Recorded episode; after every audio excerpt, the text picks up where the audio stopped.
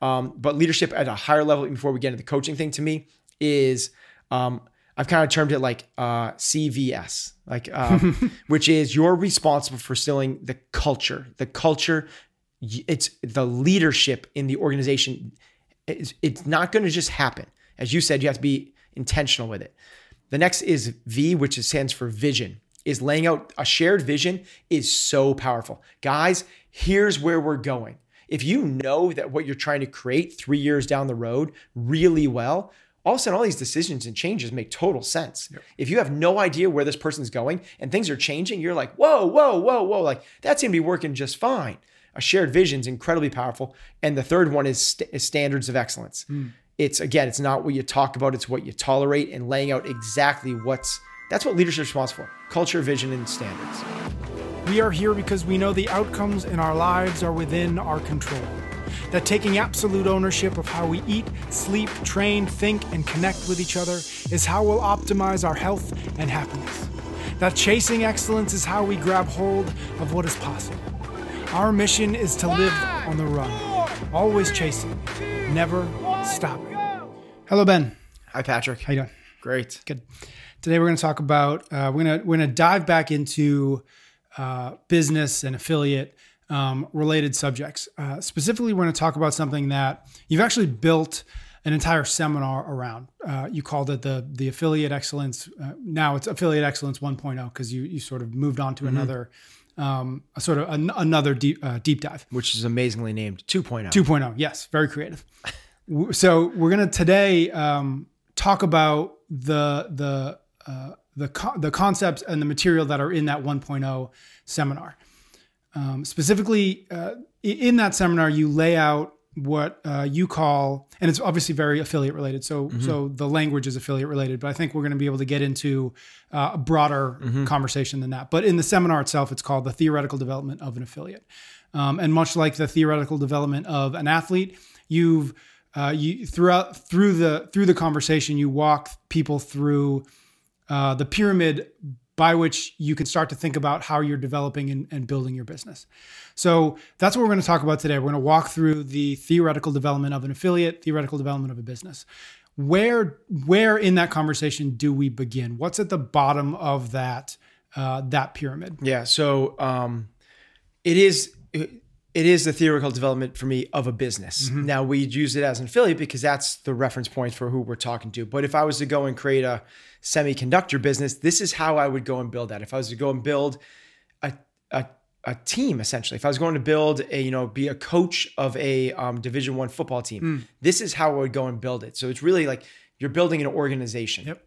So the bottom of the pyramid, the base, the most important piece that we want to be focusing on is culture. Mm-hmm. In the CrossFit community, it's been refined to be community. So for us as an affiliate, and this is where it's um, as an affiliate, because our customers are a part of our business, they actually dictate a lot of the feel and the, of of the gym. So we kind of interchange the word community and culture. But if I was creating a, a business where I was selling widgets, you'd think the word culture. So in our world, people hear culture, people hear community, and they think of when I talk to a new affiliates, they're like, I'm going to open up a gym. We're going to create a great community. And here's what we're going to do we're going to do um, open houses. We're going to bring a friend days. We're going to have this big grand opening. We're going to celebrate birthday parties. We're going to have competitions. And we're, we're going to go um, have socials every weekend. And that's great. And that's fantastic. It also doesn't build a community at all. Those are the bare necessities of owning a gym. That's the equivalent of saying, you know, we're gonna have a, we're gonna be a great family because we're gonna go on ski trips, celebrate birthday parties, and go to our kids' soccer games. That's what you do because you're a family. Right to be a great family, you have to go way above and beyond and dig way deeper that. To have a great community or great culture in your organization, you have to go way deeper beyond that. And it starts with establishing, I almost shudder when I say this, but like establishing core values. Mm-hmm. Because what everyone does is they create core values and they go away.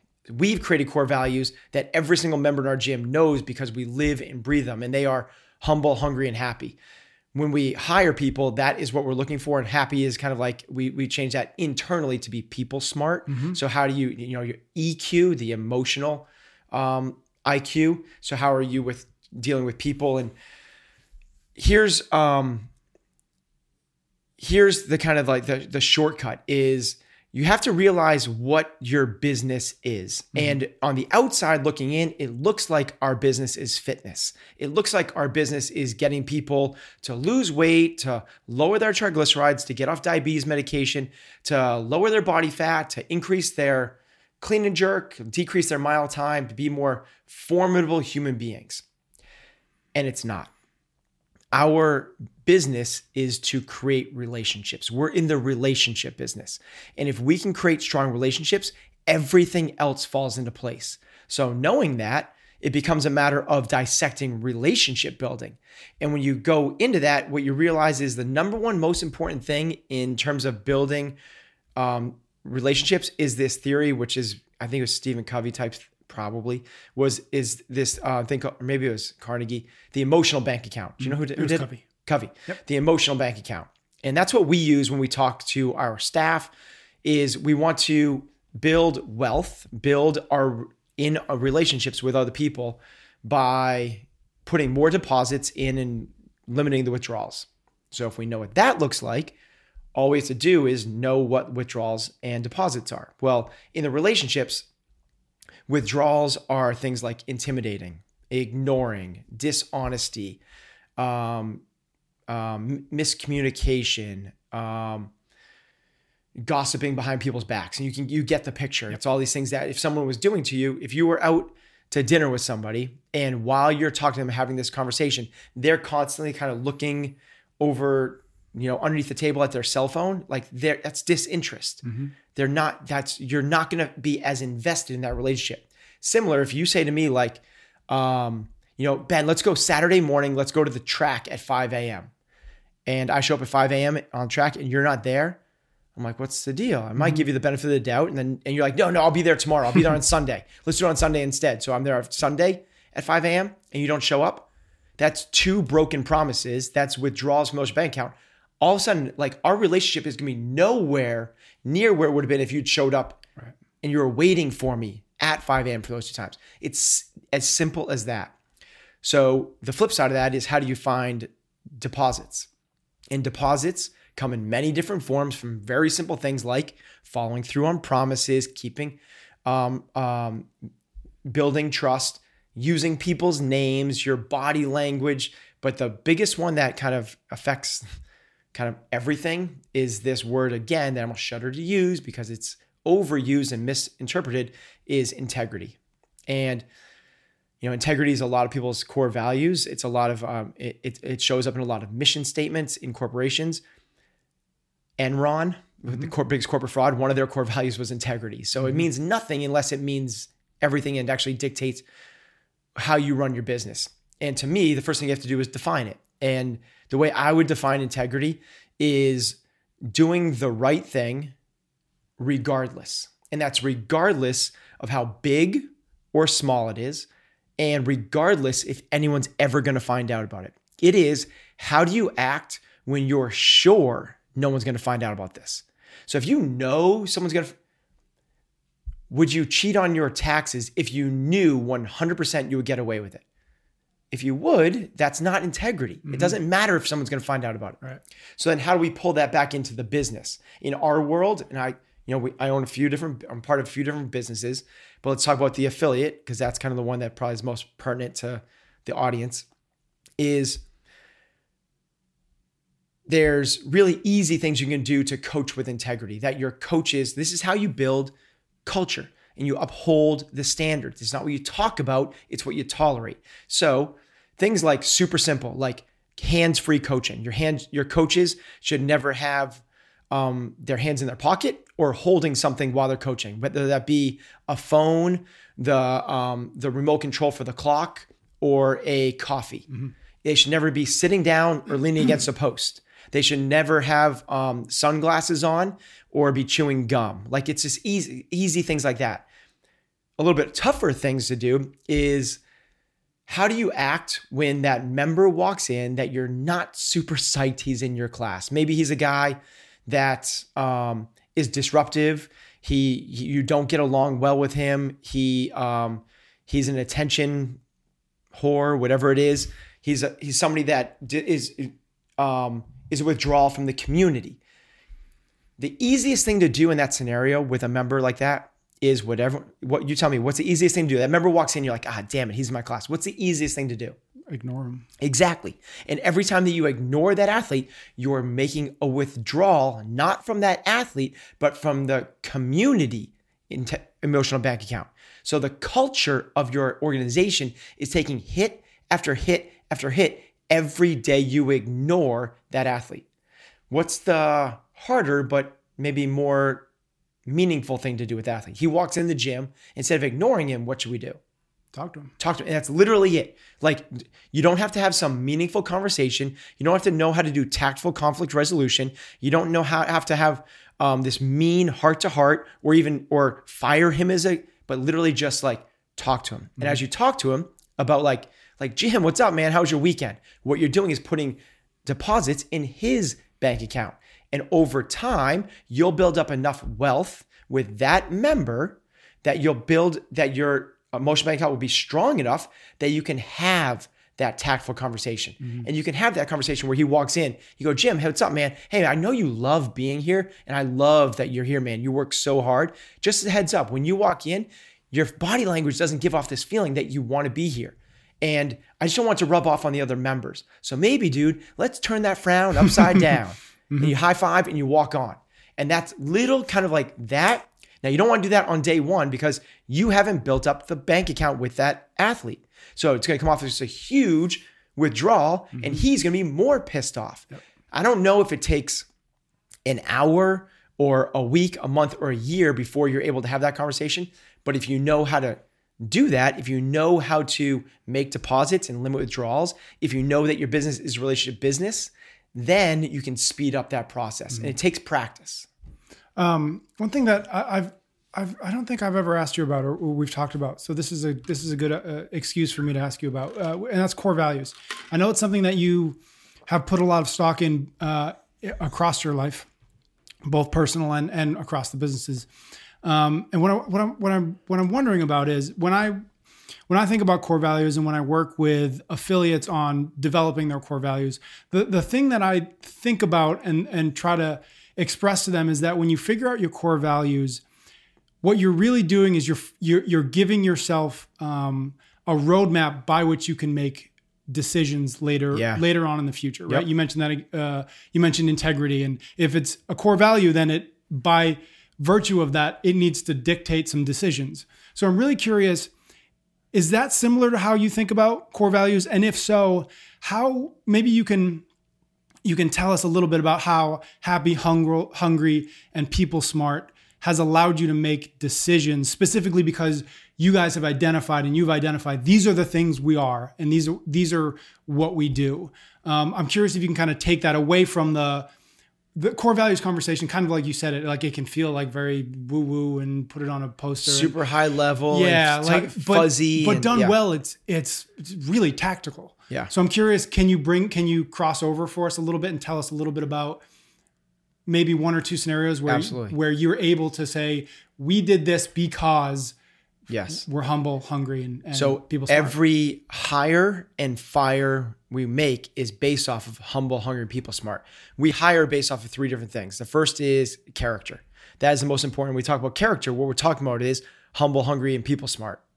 The next one is ability, and that is coaching ability for the coaches that we're hiring. And the third that we think we hire for is skills, which is okay, you're good with WordPress, you're good at social media, you're good with a hammer. like that, that's our, our third thing. And that's just kind of like a nice icing on the cake. So character, um, ability, and skills. The character, we're defining our character by our core values. Right. So we have to then further define, you have to define these things. Without definitions, it's like what everyone was doing before. Everyone's trying to get fit. right, Oh, should I lift weights or should I go running? right, I don't, and you have this debate like who's fitter? Like, I don't know. Once you define it, it's really easy to figure that out. right, So if you define what um, humility is, then all of a sudden you can figure it out. And for us, it's things like um, puts the team above themselves, embracing feedback. You think about things like hunger, you define what it is. Well, for us, that's ridiculous work ethic, fanatical attention to detail, going above and beyond. You think about people smart, it's like positive body language, um, um, being tactful and approachable to everybody. And once you define those things, then what we've done is you create scenarios for all these things to exempt that have happened actually happen to exemplify how these things represent themselves in the gym. Mm. So, putting others above yourself. So, in a um, in a um, coaching scenario, let's say that you have one of your coaches that is done classes, they've coached, and then they're going to go and um, they're going to go and lift themselves, and they're getting ready to hit a one rep max snatch. And as they're getting ready to hit that one rep max snatch, one of their members comes up from their class before. They're not coaching now; they're off the clock comes up and is like, Ben, you know, I ripped my hands. Can you figure out, can you tell me what to do about this? Like, is that bad? If you're like, whoa, well, let me just hit this snatch and I'll be right with you. That is not one of our core values. Mm-hmm. And that's when we hired competitors, that's what we got. Interesting. Yeah. When we got when we hired competitors, no one would take and jump on a class when somebody else was away because it was about their working out. Yeah. It wasn't about going above and beyond for the team. It wasn't about other people. It was we also, as we've talked about before on this, we are so into the feedback loop. We so importantly, when after every single class, are we have we've set it up where every one of our coaches takes another one of our coaches' classes. I take the 630, which Bud coaches. Um, Bud takes the six, takes the 830, which I coach. We are feedback buddies. After the class, I give him one thing I think he could improve upon. Not what you hit out of the park, not you're so good at this. That doesn't help us move right, forward. Right. We give one tactical piece of feedback of something that he could work on, and then he does it back to me. Now, not everyone is back and forth like that. So that just happens to be the way that ours works out. Um, so that is, you have to have a huge level of humility, embracing feedback, yep. being coachable to have that. So when we are hiring people, this is what we're hiring by. We are literally have this discussion amongst our team. We're like, are they we call it we shortened up by saying are they one of us? Mm-hmm. and one of us means that they're humble hungry and people smart. When we let people go we're usually letting people go either because of one of two things. Um, it's either that they are they are no longer meeting our core values or uh, what we call GWC, which, um, by the way, I'm stealing all of this stuff. I didn't make this stuff up. Yeah. Um, Humble, Hungry, People Smart comes from Patrick Lencioni, from wrote the book The Ideal Team Player, mm-hmm. amongst other great books like Five Dysfunctions of a Team. Yep. Um, and the other part is GWC comes from Gino Wickman, wrote the book Traction. Um, GWC for, stands for Get It, Want It, Capacity to Do It. So, do they get the job? Do they understand why this coaching thing is important for mm-hmm. our organization?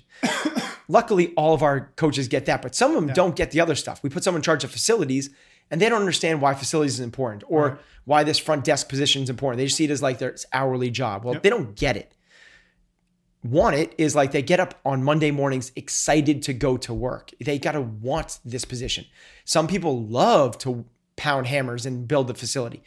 I would not. That's mm-hmm. not me. But you have a handy person that loves that, getting their hands dirty, that would be a phenomenal position for them. And last one is capacity to do it, which is literally both the skill set, they have the ability, they know they they have the skills to do it like I don't for facilities and or like anything technology I would not be a good fit there. Um, and then also second time part of that is capacity. So we've let go other coaches that have been coaches for us that have been um, um, first responders firefighters it seems like a great fit, right. but their schedule is so morphing.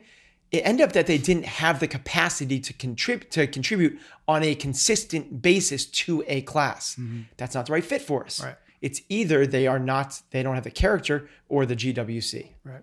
I love that you use the the hiring process as your as your example because uh, we're talking about building culture, and in a gym, especially a gym the size of CFNE where you're coaching, you know, you're coaching one class a day. Yep. So it really is up to your coaches to to both further the overall structure of the culture and the community that you want to that you're building and you want to continue to build, but also letting them or or them needing to sort of build micro cultures within yeah. their own classes, right? Yep. So it's interesting that if you get the people right, that's that's the key. That's sort of the turnkey Yeah. to getting the culture right. that kind of leads into some stuff we're going to talk about later on, which is both systemization. We've systematized how to build culture, both um, through our staff and through our classes, and leadership, and how to um, build leaders as well. Yeah. So all both of those have been kind of like formatted. So kind of full disclosure is I own, I own a gym. Uh, you know, it's a 400 member CrossFit gym.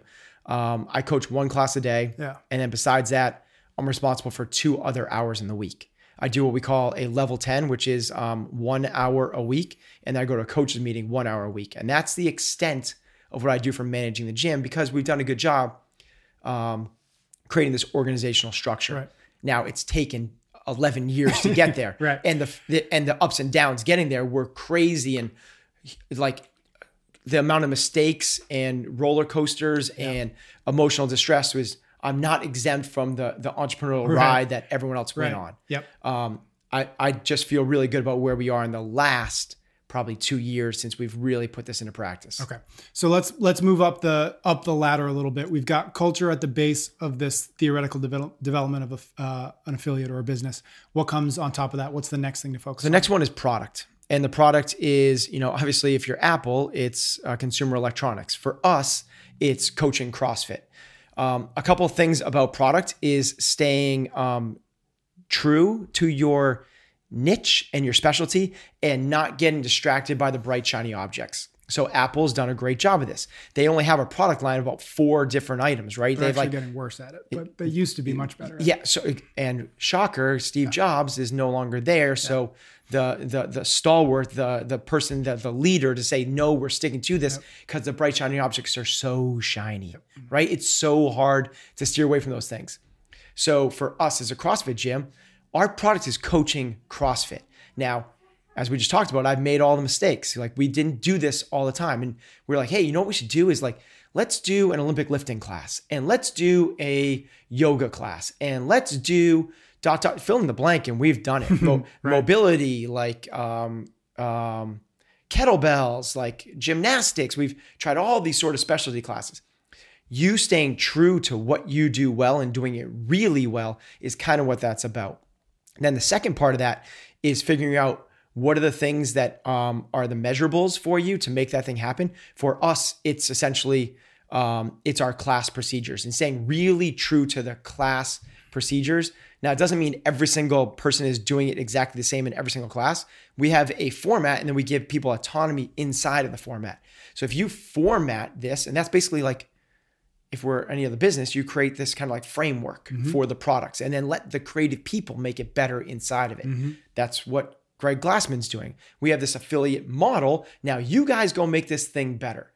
That's the product side of this. And we want to think about when we think about product development is where do you kind of slide on this scale of which we talked about before from complacency to competence to excellence.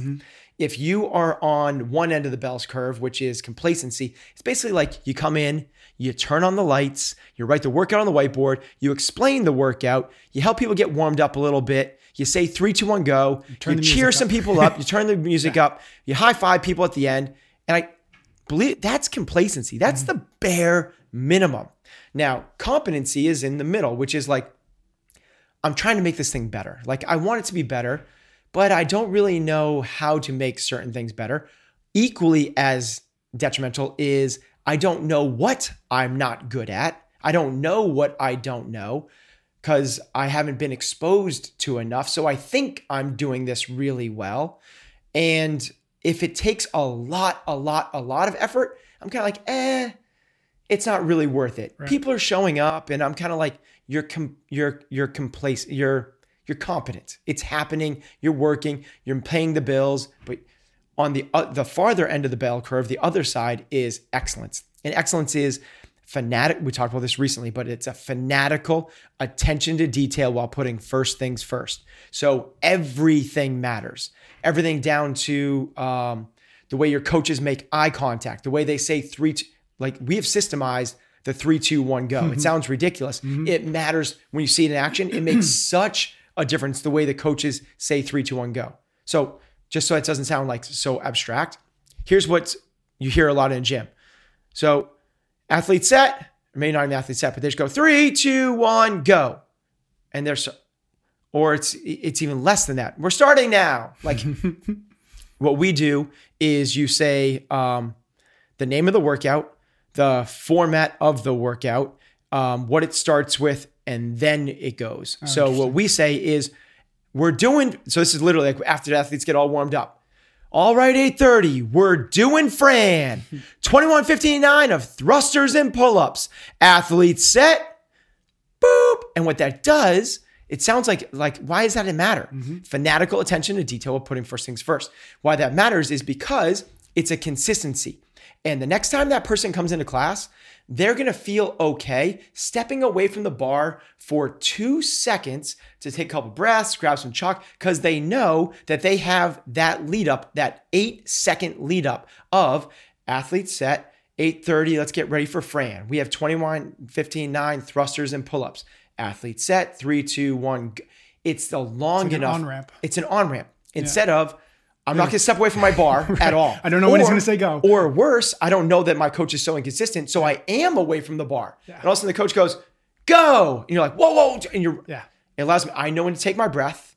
I Set- know when setting to, expectations. exactly. Yeah, and the consistency of it matters incredibly. Yeah. We have that systemized for everything. That's the attention of the product. Just like Steve Jobs finished the inside of the iPhone. Like the iPhone, the inside of it was beautiful. No one's ever going to see it because he got it from his dad, who was a carpenter, who finished the back of his cabinets that would go up against the wall that no one would ever see. But it's that t- attention to detail of the product that matters. maybe briefly, can you talk about the product or uh, that philosophy as it relates maybe to uh, uh, another business that you're involved in? Maybe that's maybe NOBULL or Fuel for Fire. One of the two is just just as an example of uh, to get people outside of the gym a little bit because that is a pretty narrow Mm-hmm. uh, a narrow environment. So for both of those businesses, I am involved in both those businesses, um, but I don't have um, control of the day to day course, yeah, operations. you don't get so, to make a phone call Yeah, so I'm not happens, making yeah. the decisions on what like. But maybe what would you? so and and thank God because I see things come out of NOBULL. I'm like, what the hell is going on there? And it's like bestseller. yeah, It's like so. Uh, obviously, I I'm not the fashion Yeah, retail yeah, of guy. course. Um, but what they do is they do a phenomenal job of figuring out what is like. Um, they came out with the runner, the, the runner, the running shoe, which was phenomenal. It was not status quo. It was this attention to detail of what I'm not going to do what everyone else in the industry is doing. I'm going to do what I feel is the best thing possible. It's innovative. It's the best thing that they could possibly come up with. Yep. And it's this attention to detail that matters and will drive them forward. If they just do what everyone else is doing, copy, copy, copy. If you copy best practices, you're probably going to be okay. But that, that in my definition is competence. Yep. That's like you're doing things okay. To be uh, excellent, you have to be a bit of a trailblazer and be willing to take some risks. Yep. So in my world, that is like ha- have be willing to take that kind of awkward conversation of like your three, two, one, go is not up to par. Like Right. what? Yeah. Like what are you talking about? Yeah. No, And- it matters. Here's and why it to matters. go back to the the core values and the culture, if your coach hears that and thinks that what a stupid piece of feedback that is, it doesn't matter at all. If you have that person in there, then then you've done something wrong three steps ago. Right? So Absolutely. it's really interesting Yes. how connected they are. Every so it yeah, that's a great way of saying it. It's like this. These things are all there's blurry edges between Yeah. each one of these things. Yeah. and They're all interconnected. As I Right? said One earlier, doesn't end. You know, like Yeah, as I said before, it's like we're yeah. talking about culture. Like we've systemized culture. Well, systems come at the end of this right thing. It's right like, um, real quick before we move on to the next tier uh, coaching crossfit as the product when i first heard it and this is obviously a while ago now that was really interesting to me there's something very specific about the product being coaching crossfit the product is not crossfit it's not a, a membership that somebody purchases in order to work out right it's very specific how did you uh, did you always realize that that was actually the product in in that that was the thing if you improved it everything else would improve No, uh, we thought our product was fitness. Yeah. we thought our product was getting people. That was that's also so that's why I went down all these rabbit holes, all these different auxiliary, you know, um, product lines Yep. and different SKUs of let's do a spin, let's do a cardio, let's do a weightlifting, let's do a. And when we've kind of figured out like the saying I, I like to use, I'm sure I stole it from somebody, is um, it's better to do a, a, a kick-ass half than a half-assed whole. Which, yeah, you can do all these different things. It's really hard, really, really hard to do one thing really, really, really well. Right. Right. It's even harder to do two things really, really well. And it's damn near impossible to do three things on a world class level. Well, our one thing that we do really, really well is CrossFit. We coach CrossFit really, really well. Obviously, debatable in opinions, and uh, mine's very biased. but um, if you know, we recently had um, somebody actually. My, my wife was like, we should do a yoga, and this comes up probably every four to six months. We should do a yoga class, and I told her the same thing I give the response to everyone else that suggests that. I'm like, I would love to do that. It would be phenomenal, but we're not going to do it as well as the yoga studio, which is literally down the street. Right. If you want a great yoga experience, I think you should go to the pros, like go to the people that do it. And I know we could do everything underneath one roof, but what we're going to do by that is dilute even the product that we do really well because we're going to have to pour resources in some form or fashion time, energy, money, stress, whatever it is, we're gonna have to pour some resources into that. By definition, there's a limited, finite amount of resources. They're not exp. You don't just like kind of You don't get to get more yeah. time or so energy. exactly. Yeah. So we're gonna have to pull some away from somebody else to put it there. That's not what I want to do. Right. I want to double down on our strengths in this area. Really cool. Okay, so the next one um, is uh, my favorite for obvious reasons. Um, but but what what the conversation we've had so far is really interesting to me. Um, so the next one, not to not to beat around the bush, is marketing. Um, the the really interesting thing to me about where where you've placed it in the in the the development here is product first, uh, and then marketing. And what's really interesting Culture, to me- product, marketing. culture marketing, Yeah. exactly.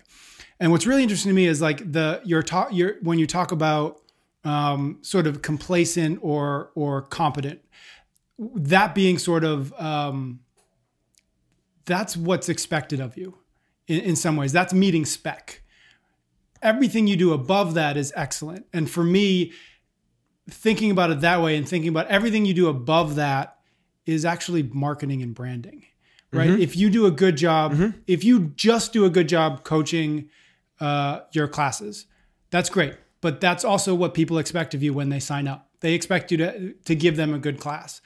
When you get into the territory of excellence, that is that's where you're building a brand and that's where you're doing some interesting things. So talk to us about what marketing is in your Yeah. mind and how product and marketing uh, maybe interplay so much that that one strengthens the other uh, and vice versa. Okay. Um, I really like what you just said there, and um, it got me thinking. And this is the first time I've actually like I'm going to formulate this in real time right now because I've never actually thought about this until you said it. Um, there's actually a difference between um, product and service. So product technically is you're selling a widget. You're selling a good. Yep. There's somebody walks away with it and they use it somewhere else. Yep. Where a service is you're providing like what we do as a service. If you're selling a product, um, you could flip these two because good distribution beats a good product. Having incredible marketing and branding and an okay product will beat a great product with okay distribute Yep. with advertising and so on. It's it's more like having con- like Coca-Cola like what think about like the amount of money people put towards like they're putting billions of dollars towards marketing. They're not putting it towards product development. Right. So it's a, a good distribution, a good platform will beat a good product. You know, Instagram having, you know, 50 million people or WhatsApp or whatever these have huge platforms. That's a distribution through marketing is more important to them than fixing the bugs in the widgets, mm-hmm. right? Fixing the, all the little things. but when it's a service, it's not flipped. When it's mm-hmm. service, it's the way that I laid it out, mm-hmm. where it goes community or culture. Then you have to work on the service. You have to work on that kind of like mm. that deliverable. Because if you have a bad service, you go to a bad restaurant. Yep. If you have bad food, it doesn't matter how good the marketing is. Mm-hmm. But, um, you know, like you might buy something for Apple just because you want to be a part of the Apple thing because they've created such a strong brand. Even if some other cell phone company comes up with something that's better, you know, maybe the Samsung is a better product, but I just want to be with this this this thing because of what it stands for. Yep. The service thing is about um, is about the product 1st So That's kind of like I just kind of thought of that for the Yeah. first time. Um, um, but when I think about marketing, I think of kind of two different avenues of marketing. One is advertising, and the other is the word that you used, which is branding. Yep. Um, they're not mutually exclusive. Um, you could do both, but I think depending on the industry you're in, one will have a little bit more influence than the other. Um, one certainly a lot easier to do than the other. So let's kind of define what those things look like. Um, advertising is what most people think of when they think of br- marketing, branding, advertising. They think of this advertising. It's you know everything from like the traditional like TVs, radio, print to more guerrilla tactics like speaking um, engagements, um, contributing to um, charities and auctions, um, having uh, leadership positions, getting your name out in the community. But it goes right down to like your trifold brochures and your business cards and um, all those things. Your website, that's all kind of like lives under the advertising umbrella. Website's a little debatable. Um, branding is very different. Branding is like the feel. It's the feel of your business. So um, when you think about advertising, um, it works really well for a couple of the businesses I'm involved with, like like NOBULL or Kill Cliff, like like um, those businesses. You know, CompTrain is advertising really moves the needle there a lot. And now in the digital age, it's digital as you know, it's Facebook and Google and those type of things. You don't have a CompTrain trifold Right. brochure? Yes. Right. Exactly. yeah. Dating myself there. Um, so here's the way, in terms of advertising, the way I like to think of that. Most people in the marketing world have heard of um, the the the sales funnel, Yep. which is you try and create as much aware. Think of a funnel at the top level of the funnel. You're trying to create as much awareness as you possibly can.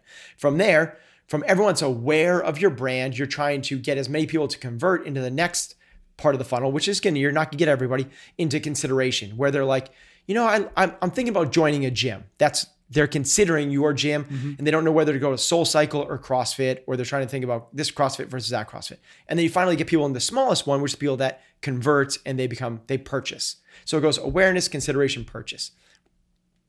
I actually like to further define it. I think I got this from um, Duct Tape Marketing. Um, Do you know who that is? John. Yeah, we've talked about it a little bit. I don't remember his Ah, name, but I'm blanking on it. Um, a marketing guru, and he further defines it. I love it.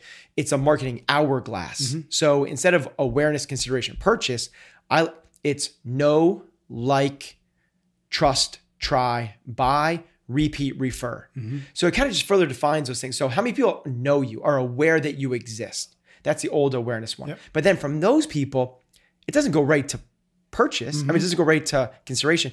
That you got to get them to to like you, mm-hmm. and then from once they like you, then they can trust you. And once they trust you, then they'd be willing to buy from you. And once they buy from you, it doesn't stop there. It actually gets bigger because now they are advocates walking around and they're walking billboards, spilling out your message of why you should other people should be, and it actually gets bigger, and then refer other people, and it gets bigger again. So it's a mm-hmm. marketing hourglass. Mm-hmm. What you want to do in each of those is define who sits in each one of those categories. Then the goal is what's the conv- what's the, how do we convert them?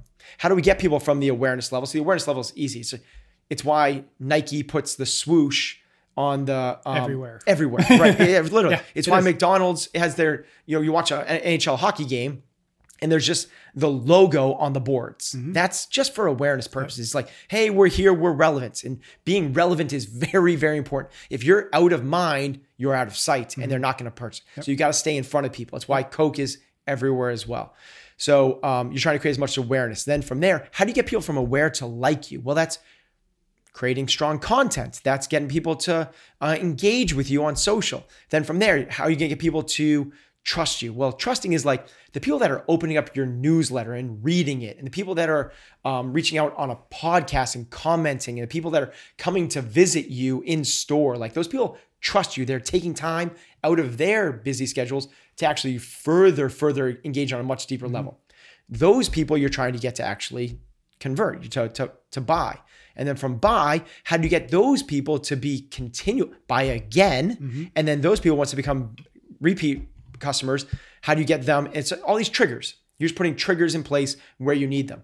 The cool thing is you find out where is so if you're converting, you know, 50% from from each level, and then all of a sudden you find out like in one of those things, it's only at 6%, You're leaking somewhere. you're leaking somewhere. You put the efforts there. Yep. Exactly right. So after you get someone to buy, you're not having any trouble getting everyone in and they're buying, but people are only sticking around for a month if you have a subscription service. Mm-hmm. Yep. Well, guess what you need to do? It's not create more awareness. Mm-hmm. Don't put your name out more. That's not the issue. If you're a gym and you have 3,000 waiver forms, but you only have 60 members, you don't need more people to be aware of you. Right. You need more people to sign up again. So you figure out where the sticking point is. That's advertising. Branding, on the other side, is everything you can do. let me let me back up. A little, is um, I like Greg Glassman's definition of advertising. Um, he's very anti-advertising, and I am too for an affiliate, but I'm not for other businesses. Right. Um, his definition in terms of like it affects affiliates is it's everything you can do to improve your business that does not improve your business, which is true.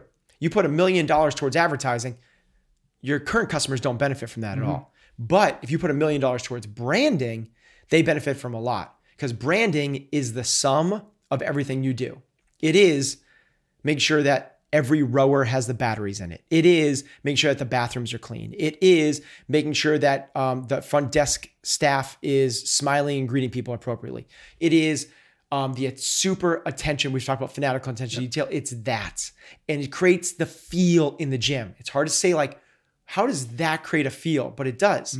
Small, small things like the leaderboard, right? Even like I said, batteries in the rower. Yep. So imagine you have a class starting, you're gonna do a 2K row. Three, two, one. It's not gonna be three, two, one, go, because we talked about how to do Right. better that. But three, two, one, go, and someone goes, ah, ah, my batteries died. My battery. How does that person feel? Everyone else is getting ready to dig in, set new benchmarks, and test themselves against one of the, the meanest, you know, the devil's race, a 2K row, and they they get this false start and they don't get to compete with everybody else. They're gonna feel crappy. They're not gonna feel as committed to the gym. Leaderboards. If you don't update the leaderboard every time a benchmark workout comes up, people are going to get separated from the feel of the community. But you update it um, the next day, and I'm telling you, people walk in like, ah, I feel special. It's a very different. So it's about this feel. You walk into the gym and you feel this thing. And the best way to think about branding is just attention to detail, and no detail is left too small. Yeah. Um, the to go back to what I said earlier about sort of you you're meeting spec when when those athletes do the 2K. You you the product is good, you coach them through it. That's what they expect. It's everything that happens above and beyond that that's branding, right? It's the it's the it's the pride they feel. It's Yes. it's all that good stuff. it's really it's to me like um, branding is what do your members say about you when you're not there? When they go home and they're at the cocktail party when they're the other soccer moms when they're at the um, um, on a ski trip and someone goes hey you've been doing um, crossfit at that gym. What do you think about it? Whatever they say about you then that is your brand. And now you have control over that. Yeah. That's really important to realize. And you got to really dig in and see things from their perspective. You know, the Henry Ford quote of, you know, if there's one secret to sex, it's success, it's the ability. I almost said one secret to sex. Yeah, I'd like to know his Yeah, one secret yeah. to sex as well. if there's one secret to success, it's the ability to see um, things from your customer's point of view as well as your own. Right. Where so many people are just seeing their business from their point of view. You got to figure out what they're saying about your business when you're not around. Yeah, and and what you said earlier about culture is that it doesn't just happen, and I think that that's the that's the big thing about branding and marketing that I think we've we've gotten a little bit lost within the affiliate community is this notion that if I if we do all the things that are supposed to build the right community an and we coach and we're a good CrossFit's coach, a great community. then suddenly we're going to have a great community. yeah, and it just If it I sh- can it can work like that, but but man, is it No, it'll, is you'll, it you, risky? if- you'll fall into you'll fall into Yeah, that's confidence. true. Yeah. it will. Yep. You'll, you'll be okay. Yep. If you don't do it um, meaningfully with um, intention, Yeah. if you don't brand and develop culture with intention. So this morning, um, this is this is uh, speaks to um, culture. I was reviewing. Um, we're doing in the midst of a nutrition challenge, and I was talking to my 8:30 class about it, and um, one of the um, um, athletes was talking about what they ate before the workout, and they said, "I have um, an apple with almond butter," and I said, um, um, and I was like, "That's good, but maybe we shouldn't. We should skip out on the almond butter because it creates." And uh, and people got like started razzing him. It's a super close, so people were razzing him like, "Oh, you," because there's actually the second comment. he made that was kind of like I was like ah actually so like Mm-hmm. Oh, oh, for two oh for two like and I was like guys and I didn't let it slide Yeah. it's got to be intention Yep. I didn't let it slide I was like guys you're knocking him for contributing you're knocking him for putting himself out there and and contributing to the group. He's going to get the most benefit out of all of these people, out of all everybody here, because he was brave enough to say what he did. And if you're doing it right, and I say yes, that's right. Like, guess what? You don't get to change. Mm-hmm. If I say no, you could do this better, then all of a sudden you will get to improve the most. It's not letting those small things slide when people go, oh, oh for two, like nice try, Will. Like it's like because it that's not celebrating hunger and, and humility. humility. I was like, guys, Yeah. no, no, no, no. He did exactly what we're supposed to do. What we're supposed to be doing. Yes, calling it out at the moment. Yeah, I think that to what what you said is is worth repeating. Uh, just that you can build a brand with both empathy and intention, and I think that when you think about what marketing and branding is, if you think just about those two things, love that. And I would Yes. add uh, specificity, which is kind of what you went back to before with the with the product, and we're going to do CrossFit. and We're going to do it really well, and we're not going to get those are the, those are the three pillars for me of what uh, makes a good brand. Okay, so uh, specificity, empathy, and intention. Intention. Yep. Love that. Those are my three. Um, okay. So uh, I think at some point we've talked about doing a whole episode on marketing. So uh, I will save my geek outs and more questions for that because uh, we want to get to the rest of the uh, the pyramid. So we've got culture, product, marketing. What's next? Management. The sexy stuff. So management, um, kind of like marketing, where there's two different avenues of advertising and branding. To me, there's two different kind of subsets to management as well. One is leadership, because management is not leadership; they're Right. they're different. And the other one is um, business structure slash organization. You need that management is responsible for that as well. So kind of how are you setting up the business? Yep. Um, the first piece of that, of the leadership piece, is um, you know, I, I I like to reference the John Maxwell thing. It, you know, the levels of leadership in terms of uh, how to how to de- determine this. But at and we've done episodes on that. and we've done episodes, so really quickly, kind of like it's it's about you know it's not leadership is not um, delegated; it's earned. You don't you don't just get it because it's assigned to you because you're someone's manager, boss, or because you or the gym. coach, it doesn't mean that you have people's trust, respect, or that you can lead them. You have to earn it. And the first way to earn it is by not understanding is building a relationship with them. And that's why community is the first most important thing bu- above product. Because if you don't work with the emotional bank account and build a strong relationship, you can't coach them. Mm-hmm. You know you're not a leader yet. You need to be able to build the relationship first. So what happens is these coaches go, I have my level one, I have my level two, I'm a level three, I'm a level four CrossFit coach. You should listen to me. And when they start to talk to people, and what's going through those people's minds are, who do you think you are, dude? Like, Right. what do you like? All second guessing. Yeah. Until It might that- not even be conscious. It might. no, no, it's not conscious. They're not saying that on purpose. Right. Definitely not. Yeah. But what's happening What are you is selling me? Is what they're thinking. Yes, exactly. So here's the example. You're traveling somewhere and you have a rogue t-shirt on. You get on a plane. I would person, never do that. The person you have a cloak off equipment t-shirt on, right? You have a CrossFit New England t-shirt Yeah. on. They get on, you get on a plane, sit next to the person, and they go, "Oh, you're a CrossFitter. I am too." You go, "Oh, really cool." And they go, "What's your Fran time?" Yeah. You go, "It's four minutes." They go, "I got this thing." Just to let you know, I'm also a CrossFit level four coach, but I got this thing that will knock a minute off your Fran time. You want to buy it? Nope. Yeah, you because you're like, yeah, what you selling me? What? Yeah. That's what's happening when you're coaching somebody. I got this thing that will improve your performance. You want it? People are like, you want to want to buy it? People are like, nope, not Mm-hmm. really. But let's say you called up your brother and your brother's like, hey, you know, I started CrossFit a little while ago. He doesn't have the credentials. Doesn't have the credentials at all. But he goes, you know, I got this thing that I've tested at my gym. And dude, Patrick, I think you should take it because it'll knock a minute off your Fran time. Mm-hmm. What are you thinking?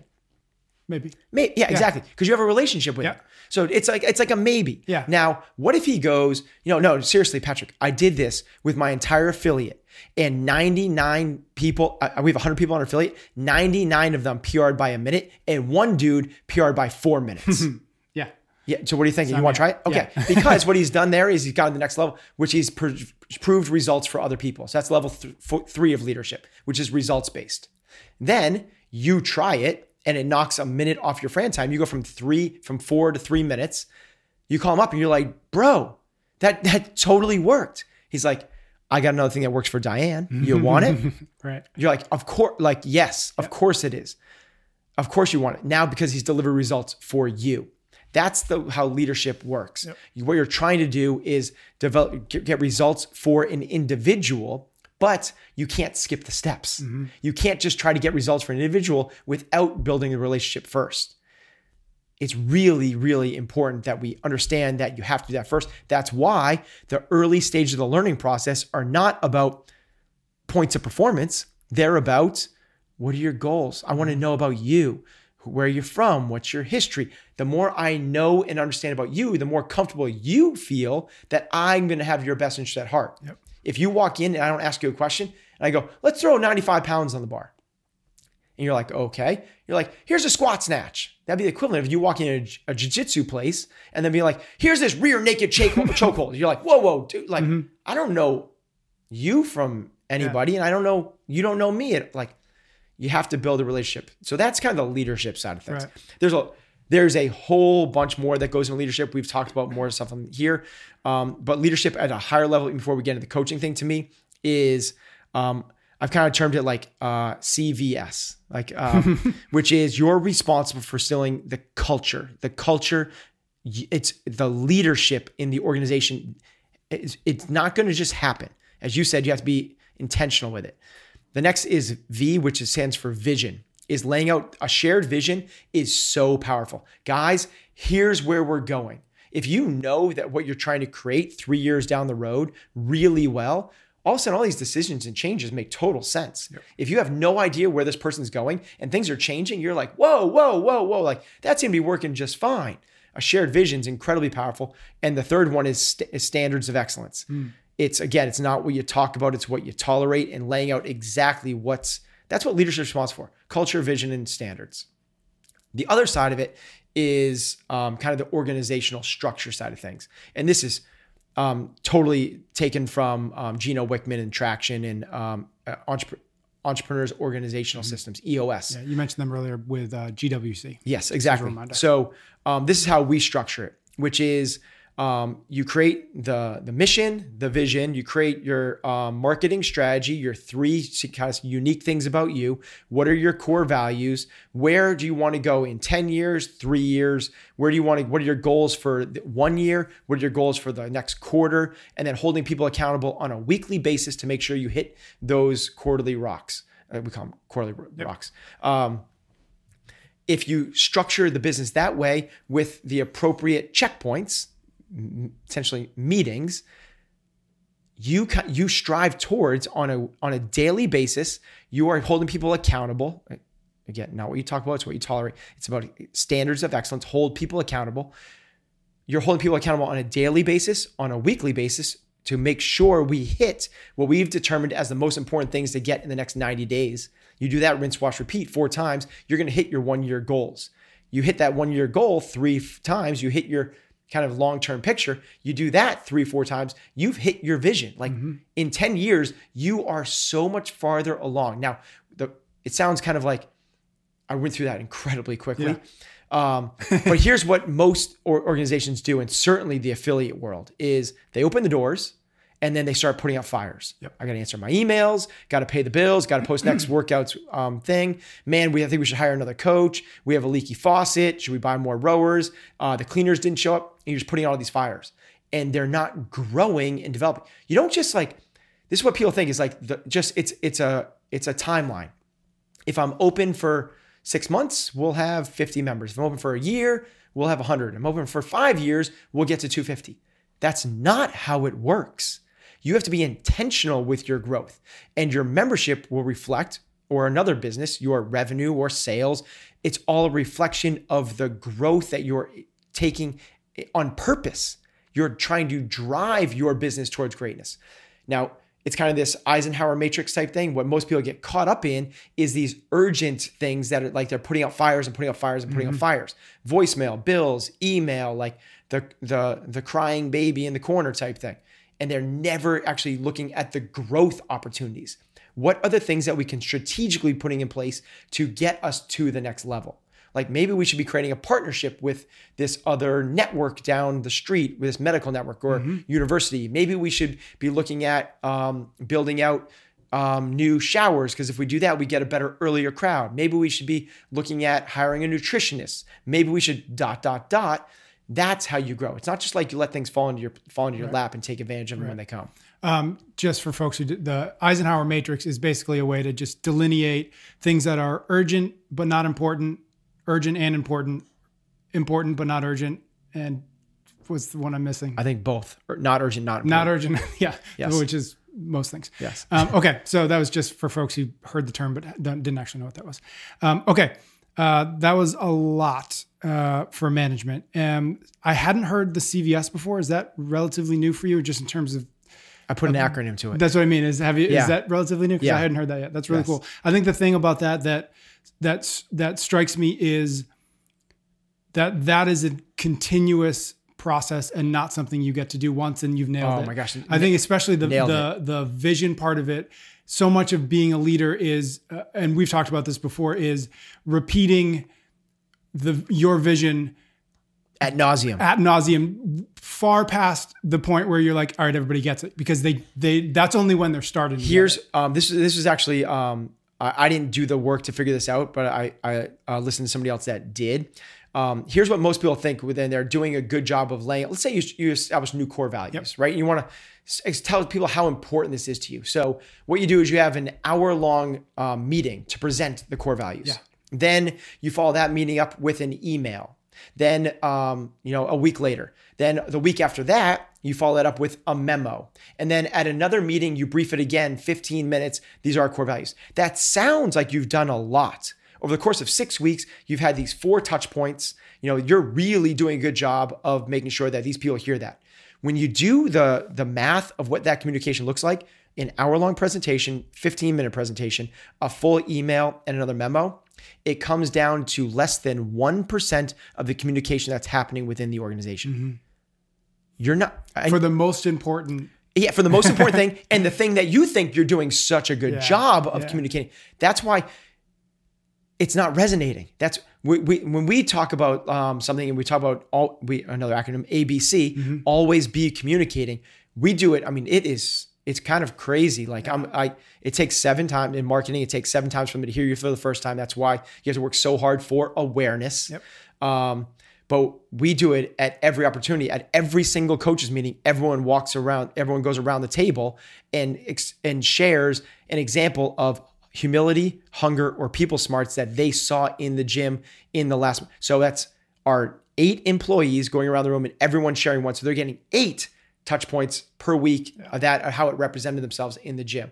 That's just, and then we also do um, principles where I present every quarter on the principles that matter in our organization. And the principles are based off of, it's basically five um, touch points for humility, hunger, and people smarts. And then we also do if then scenarios that relate to that. Then we talk about when we hire people, it's like, it's never ending. So now all of a sudden, this humble, hungry, smart thing, it matters. Yeah. And I was at, I made a huge mistake of this because I used to change core values like Right. every two, three years. And it would be like, yeah, here's the new ones. Yep, got it. and we're going to change. Okay, so we're changing coffee mugs. Yeah, okay, so we're going to get a new poster for the office. And yeah, that's what I didn't understand how, what it meant to um, reinforce, reinforce, reinforce. Um, just Repetition. So like, sorry to cut you off. that's right. John Wooden's thing about learning is I, I'm gonna I'm gonna probably gonna butcher it, but it goes something along the lines of like um, explain, demonstrate, try, repeat, repeat, repeat, repeat, repeat, repeat, repeat, repeat, repeat. Yeah. It's like it's repetition. yeah. You have to just keep doing it. Yeah, I was just going to say that we had mentioned earlier, or you had mentioned earlier, like w- why the McDonald's logo is on the inside of the hockey arena. It's because they want to make sure you they you see it Yeah, a lot. a lot. It's not because you're going to see it and and purchase. Oh, I wanna go to a hamburger. Right. That's not how it works. Nope. It's the same thing. It's it's it's it's the number of times. It's it's the frequency that matters. Exposures. Yeah. You got to just get exposures. Okay. Last one um, is systems, Yes. which is even sexier than management. Oh man. Now so talk to us about what systems are, what you mean by that, and then how how you've gone about uh, developing them. Okay, so system is basically putting a um, um, a standard, an SOP, a standard operating procedure. So it's taking the five, six, whatever, seven kind of key things to your business and um, putting them on paper. That's literally what this means. It's like when you systemize something.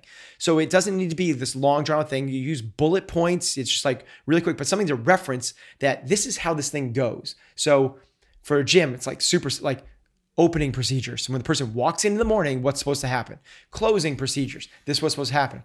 An emergency action plan. This is what's supposed to happen. Our um, our marketing and like this is how many times a week we're supposed to post to social media with a call to action, a thought leadership, a member celebration.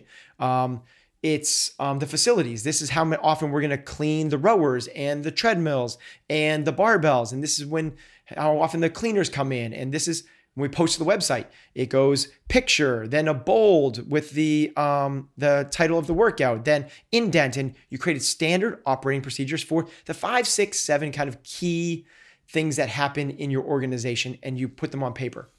Now, in the beginning, that sounds like a lot of work. Mm-hmm. It is. It's more work than not doing it all. Totally get that. But what you've done, you've created something that's now scalable and repeatable that you don't need to own and that you have some sort of standards in place for what this thing's supposed to look like. Systems is also an acronym. systems don't, we don't put systems in place to make more work. It's just the opposite. In the beginning, yes, it's going to be a little bit more work, just like teaching your kid how to tie their shoes is more work than you just tying them if you just tie your kid's shoes, it takes me, and that's where I am right now. I have a six year old. so if I kid tie my kid's shoes, it probably takes for both shoes about 30 seconds. Mm-hmm. If I was to teach him how to tie his shoe, it's probably going to take five minutes and the shoes aren't going to get tied. I'm still going to to tie. Right. right. But if I tie his shoes forever, add up to 30 seconds every day. And that is an enormous, enormous number. Now, if I took the five minutes every day for three weeks, that's a that's more than but in the long run it's way less. Systems the acronym is they save yourself time energy money and stress. So we're putting these in place so that you can do the other stuff that you can work on the business not in the business. In the early stages of kind of entrepreneurial growth pattern the founder is the one stop shop. He does everything. She does everything marketing and cleaning the toilets and the bill pay and creating the product and the marketing and the sa- like she's tying all the shoes. Every she's tying everybody's shoes. But the goal is eventually as it grows is start to work your way out of that. And it's basically once it becomes so painful i like this for the airbnb. Brian chesky the founder yep. of airbnb is you do it yourself until it gets painful. Mm, i've never heard that. That's good. So once it gets so painful then you try to um, you try to outsource it. Yeah so just for them they they the early days the founders would go to all of the condos or apartments and take the pictures exactly themselves. right the founders and at some point they ran were the photographers. Yeah. So then eventually that became too painful they yeah. couldn't do it anymore. So what they did is they then hired or outsourced for it. They hired photographers. Then they managed those photographers until they could no longer manage them. Then they hired someone to manage them. Then it got so painful that they did the third step which is then you then automate it. Right. they actually created a system that automates the whole thing. So that's how these systems get put into place. Yep. Really cool um, I had another question, but we've this is this is one of our longer ones, so I think this is maybe a good place to wrap it up. Anything else on the the theoretical development of a business worth hitting on before we let people? I, I think so. That's the theoretical development of a business, and I think the most important part is to become a critic of business. Mm. To become a critic of excellence. Every time you are a proprietor, every time you come in contact with a business, you go to a restaurant, you hire a plumber, you go on a whitewater rafting trip, whatever it is, every single time, ask yourself, where are they on that spectrum of com- competence, complacency, and excellence? And I said that of yep. of uh, um, complacency, complacency yep. competence, and excellence. Ask yourself, are they doing everything they can to make this that much better for the customer? Or are they kind of running this business because they're kind of like somewhere in between, or they just not care. They're opening the doors and letting mm-hmm. people come in. if you do that and you dissect their business, both from a revenue perspective, like this, I was lucky enough as a kid that my dad would do this. We would go, um, you know, a whitewater rafting trip, and he'd be like, We it'd just be like our part of our conversation. really cool. He'd be like, "Eh, so they have 11 rafts. They have this many guides. There's six. There's six people on a raft. Yeah, everyone's paying 150 bucks. This much. What do you think they're paying the employees? This one they get per raft. They're just putting these 11 rafts. He did it with toll booths. We go through a toll booth. We would time how long it takes to go through a toll booth. it would be about um, eight seconds. There was 11 toll booths that we go through. That sounds crazy, but I think that's what I remember. May, whatever.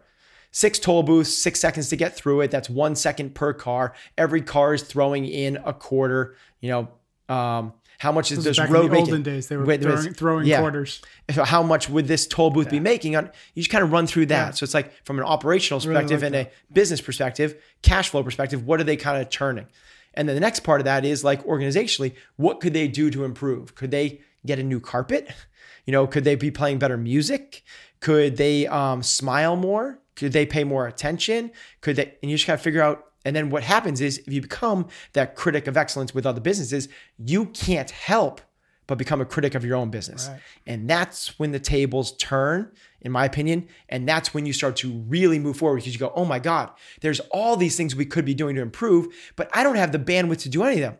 Get it, want a capacity to do it. I get it. I know I got to do these things. I want to do these things, but I don't have the capacity to do any of these things. It hurts so bad. I'm so busy putting out fires. What do I need to do?